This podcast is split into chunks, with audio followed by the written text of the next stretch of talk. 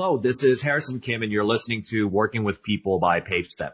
The Working with People podcast is for executives, managers, and people leaders. We bring in experts together to provide you with relevant content on how to think about and manage your most important asset, your talent.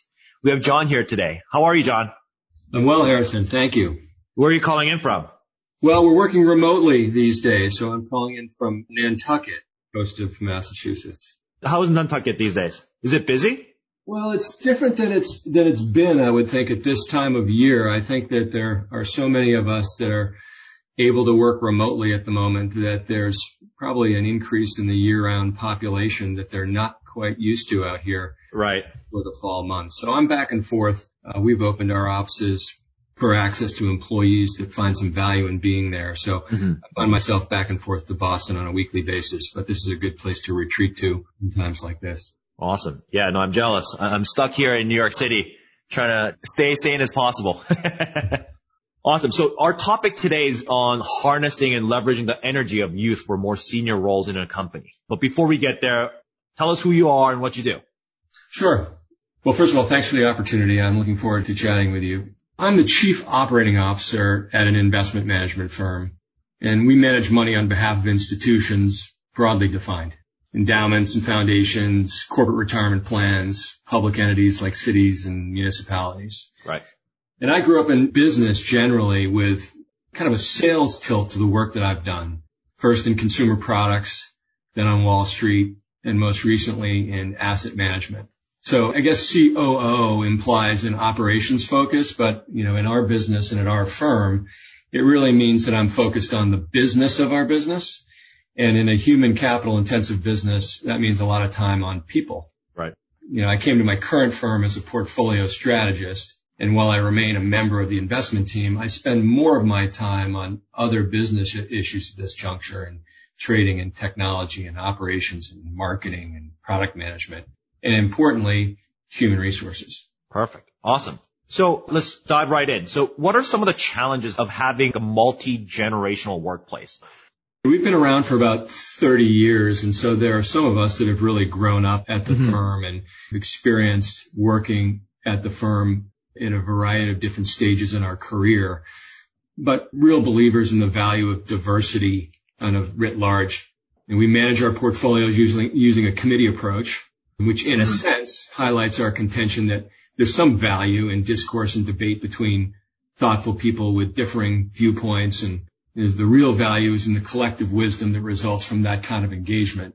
Right. So diversity of background and experience and perspective has to include generational diversity, right? Mm-hmm. So, you know, I think that's an important element of diversity that we try to harness. So in, in one sense, a multi-generational workplace is a gift in that it adds to that interaction and hopefully the collective wisdom of the group. But, uh, you know, as your question implies, it comes with some complexities. Right. And I think it's important to start by acknowledging the fact that every generation wants to do meaningful work and have an impact mm-hmm. in the business.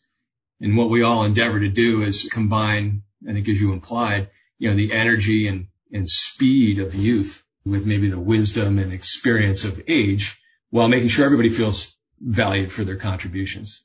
Right. So I don't know if that, you know, there's some basic differences, I guess, that we need to manage at times. Mm. I don't know, some basic things like opinions about appropriate business dress, for example. right. Right. Can lead some people to think that somebody's too rigid or is too loose and they may extrapolate that to expectations of a work product that may or may not be accurate. That's a very fair point. I spent a few years in financial services in an investment firm actually as well. And that's definitely a topic. For sure. And I joke, I'm from a, an advanced generation here. I've been around a while you know, and I'll say quip and say things to people like, you know, casual dress leads to casual performance. And we all have it. We come at things differently. Dress for the job you want, not the job that you're in. And, right. and that can be filled with expectations that put people in a tough spot. And we've all had to evolve both prior generations and more recent generations in the business. Absolutely. What other challenges have you seen? A variety of things like maybe even communication styles mm. are different. And there can be a tendency to become frustrated with approaches that are different than what one might choose, right? Face to face versus phone calls versus emails versus text versus Slack messages or, you know, more right. Zoom calls. I guess maybe one's perception of a work-life balance. Yeah, this can be a mm, yeah. catchphrase for which there's little support from more senior people. We can say it. You know, we really believe in work-life balance, but our behavior can sometimes suggest that, you know, we believe in work-life balance for those that have earned it by not having it themselves for many years, right? right. Our behavior sometimes can run counter to the rhetoric and um, we need to evolve and be more sincere in, in that approach. Yeah, it's interesting. The the whole work life balance challenge, I think, is definitely a big one in you know both professional services and kind of financial services areas, right? Oftentimes, traditionally, it's been kind of filled with organizations that have or that are known to have a little bit of lack of work-life balance, right, if you will. And the new generations coming in, I think, especially with the rise of tech and the focus on work-life balance and employee engagement, you know, that's definitely an interesting topic and challenge that's been, you know, top of mind for a lot of people as far as I can tell. Yeah, and listen, I think a lot of what you hear from me today as we talk is that I've been around for a while, so I have attitudes that were developed over years and I need to evolve with them. And I think I can be guilty of that too, of the expectation that, hey, somehow accommodating work-life balance means you're sacrificing ambition or productivity. This is not the case, but I'm working from off of an old script. And, uh, you know, I've had to evolve with that as well. Right. Absolutely. Makes a lot of sense. So I think we, you touched on a lot of this already, but in your experience, what are some of the main, main differences that you notice at the workplace, whether it's yours or other partners or clients, you know, between the younger generation like millennials or Gen Zs versus the older generation like Gen X or baby boomers? Well, it strikes me that boomers and Gen Xers have, have been conditioned to expect promotions and changes to their status forward progress as measured by promotions and the trappings mm. of seniority. You know, that's sort of the world I grew up in. Right. Big, big titles, bigger offices, you know, some sort of unique access that you get as you move up and maybe respect that's granted because of one's prior achievements mm. or hmm. some kind of accumulated goodwill. Millennials, at least it appears to me, seem to be more focused on having high velocity careers you know, the opportunity to do more and be more challenged with real responsibility quickly, which is different. I mean, it's, it's subtle, but it's different. And there also seems to be difference of an opinion on, on the notion of that work-life balance as we just talked about. Right. This context with, you know, baby boomers from a generational standpoint, I think, you know, as I mentioned, they may re- regard work-life balance as something that's earned over the course of a career rather than granted throughout one's career. So millennials, by contrast, seem to be much more adept at, at maintaining some kind of balance without sacrificing perceived ambition in their own minds and, and amongst their peers. Mm. But the tension remains. From older generations, we got to get over that and not regard the desire for such a balance to be any indication of a lack of real ambition. Right. Yeah, it's always a tricky balance. You're trying to bridge the gap. And of course, we're talking at a generalization level at the generations, but of course it also depends a lot on the person, him or herself as well, right? So it's always a tricky balance. sure. Yeah. I work with a, a team in, in HR and I often feel like they're trying to talk their dad into you know, having a, a more flexible understanding of an evolving work landscape. And it's great. I mean, to generationally, to create the space to change some opinions mm-hmm. uh, about you know how we can structure an organization to really reflect the you know evolving interests of the people that we really need to accommodate to achieve our own goals as a firm. Right. So focusing on the younger employees as they grow and climb the quote unquote ladder in the corporate environments. What are some of the skill sets or strengths that you see are most critical to their successes? Anything that come to mind? Sure. Yeah. Look, and this is just going to be my opinion, but me, I should probably first start by acknowledging that much of what I just said applies to me, right? So right. I've had to fight the inclination to judge young employees for doing things differently than I might have. I've also had to fight my inclination to suggest that everyone needs to be patient and pay their dues. My views have evolved, but it's still in me. And I think it's in others like me. And where I think I've landed is the idea that young employees should see the benefit of taking a long view mm. and managers of young people should recognize the benefit of seeing the potential in younger people and feeding their ambition with more to do. So mm. I found myself in the past thinking that some young uh, up and comers should calm down and not to get too big for their britches. But what I've come to realize is that when I've gotten out of my comfort zone and tasked very talented young people with more responsibility, I'm consistently impressed with the results. So you asked me about skill sets that are critical to their success. I think one important characteristic of the winners in this regard is they don't hide the fact that they're new to the role. You know, I had a football coach, right, who used to tell offensive players that when they get in the end zone, act like they've been there before. And anybody that's played the sport will know the expression. But I think I've always thought that if I acted like the new guy, it would negatively impact how I was perceived. Right. Those that are successfully climbing the ladder actually capitalize on being new. They ask a lot of basic questions. They assume very little.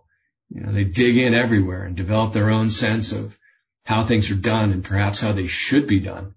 And they, they also ask comfortable challenging the status quo and they look for ways that things are done and aren't afraid to ask why. And, and oftentimes when people are confronted with a question, people like me are confronted with a question, they're relieved that it's been asked. And, you know, this opens up others to the, you know, the refreshing prospect of developing a better way. Not being afraid to be new in the role is really an important characteristic. Yeah, I love the fact that you brought this up because this is not something that's often talked about, but I know exactly what you're talking about because there's always younger employees, especially if they're dealing with senior managers or senior executives in their day-to-day role for whatever reason, you know, they feel like they have to come off credible, right? And oftentimes that look of credibility, the way we think about it is like, hey, we've got to look like we know what we're doing. yeah. Um, and you want to hide the fact that, you know, you haven't actually become an expert in this particular area, whatever it may be. And and you're exactly right. When these employees become more comfortable with themselves and feel more secure in what they know and what they don't know and are able to own that, that's when they start actually developing and asking the right questions. So I know exactly what you're talking about. It really resonates with me. Yeah. And, and you only get one chance to be new at anything. right. So once you've squandered that opportunity, then nobody will be patient for the basic questions. So you're right though. It's all well intended. It's typically in, intended to demonstrate that you haven't made a mistake with somebody by giving them more to do, as might be evidenced by a bunch of questions that are asked. But no, those questions are really critical in the beginning. We try to encourage that with our newly promoted employees. Awesome. Coming on to the questions around engagement and support strategy. How do you think about engaging and supporting from your perspective to really leverage this energy and the experience in the curiosity that the younger generations have in their workplace. How do you think about that tactically? I have some old school notions, as I mentioned to you a couple times, that I need to shake a little, but I've carried myself professionally with the idea that if you do your job with excellence every day, things will take care of themselves. And to a certain extent, that remains true. Mm-hmm. But a whole pay your dues kind of a mentality can have a negative effect on high achieving young employees. Right. Like when individuals feel like they're marking time, you can lose the productive energy of your best people. So I think organizations can de-emphasize the notion of paying your dues and, and maybe place more emphasis on job mastery and, and having a positive impact. So I think companies can do things like establishing mentorship programs to complement their performance assessment and development training. There's purposeful tension in reporting relationships, right? The person that's responsible right. for assessing your performance is also the person that's going to be tasked with taking ownership for your career progress. Well, this doesn't always create circumstances that are conducive to complete candor. So I think we found that introducing a formal mentoring program can create circumstances where aspirational young achievers can benefit from the wisdom of an established colleague where the relationship is disconnected from the day to day and performance assessment and, the relationship can center on navigating the evolving challenges confronting an employee on the move. So we found that to be helpful. I, I think that's one way that organizations can help to harness some of that energy inherent in, in young people. Yeah, no, absolutely makes sense. And one of the previous employers that I worked for, the founding partner made it a point to whenever we would have team huddles to ask the juniors, the new employees, very critical questions like, so what do you think about this project? And if you're a junior, you better be ready. but those were really awesome points of time where, you know, we felt comfortable to answer as honestly as we thought. Not only did I learn from that, but also others learned from it as well. So, so those are, you know, those are great things to do for sure. Well, those are, it's voice equity, right? That's making sure you're hearing from people. That, that's culturally, it's great to draw out those perspectives. And I think well, something that goes along with that, Harrison, too, is the idea that managers and organizations should avoid making assumptions about the ambitions of their people, mm-hmm, mm-hmm, right? Mm-hmm. So candid conversations, whether that's one-on-one mentoring or in an all hands meeting like you just described, candid conversations about career progress means to the individual are important. I've made that mistake a bunch. What does progress look like right. for the individual? What can the individual help the organization understand how the organization can get there and maybe how the realization of their own ambition would benefit the organization as a whole, right? So that's, I guess just another way of trusting the individual enough to give them some responsibility for defining progress. And so that can either happen when they're talking about the business or what one might think of a project as you just described, or in a more specific conversation about the, the employee and what they can be doing to contribute to the business. Right. Absolutely. Awesome. Well, those are all the serious questions I had. I had one fun one for you. Yeah. So obviously many of us have been working remote and a lot of the, you know, activities have been shut down or minimized due to the whole pandemic and the lockdown here.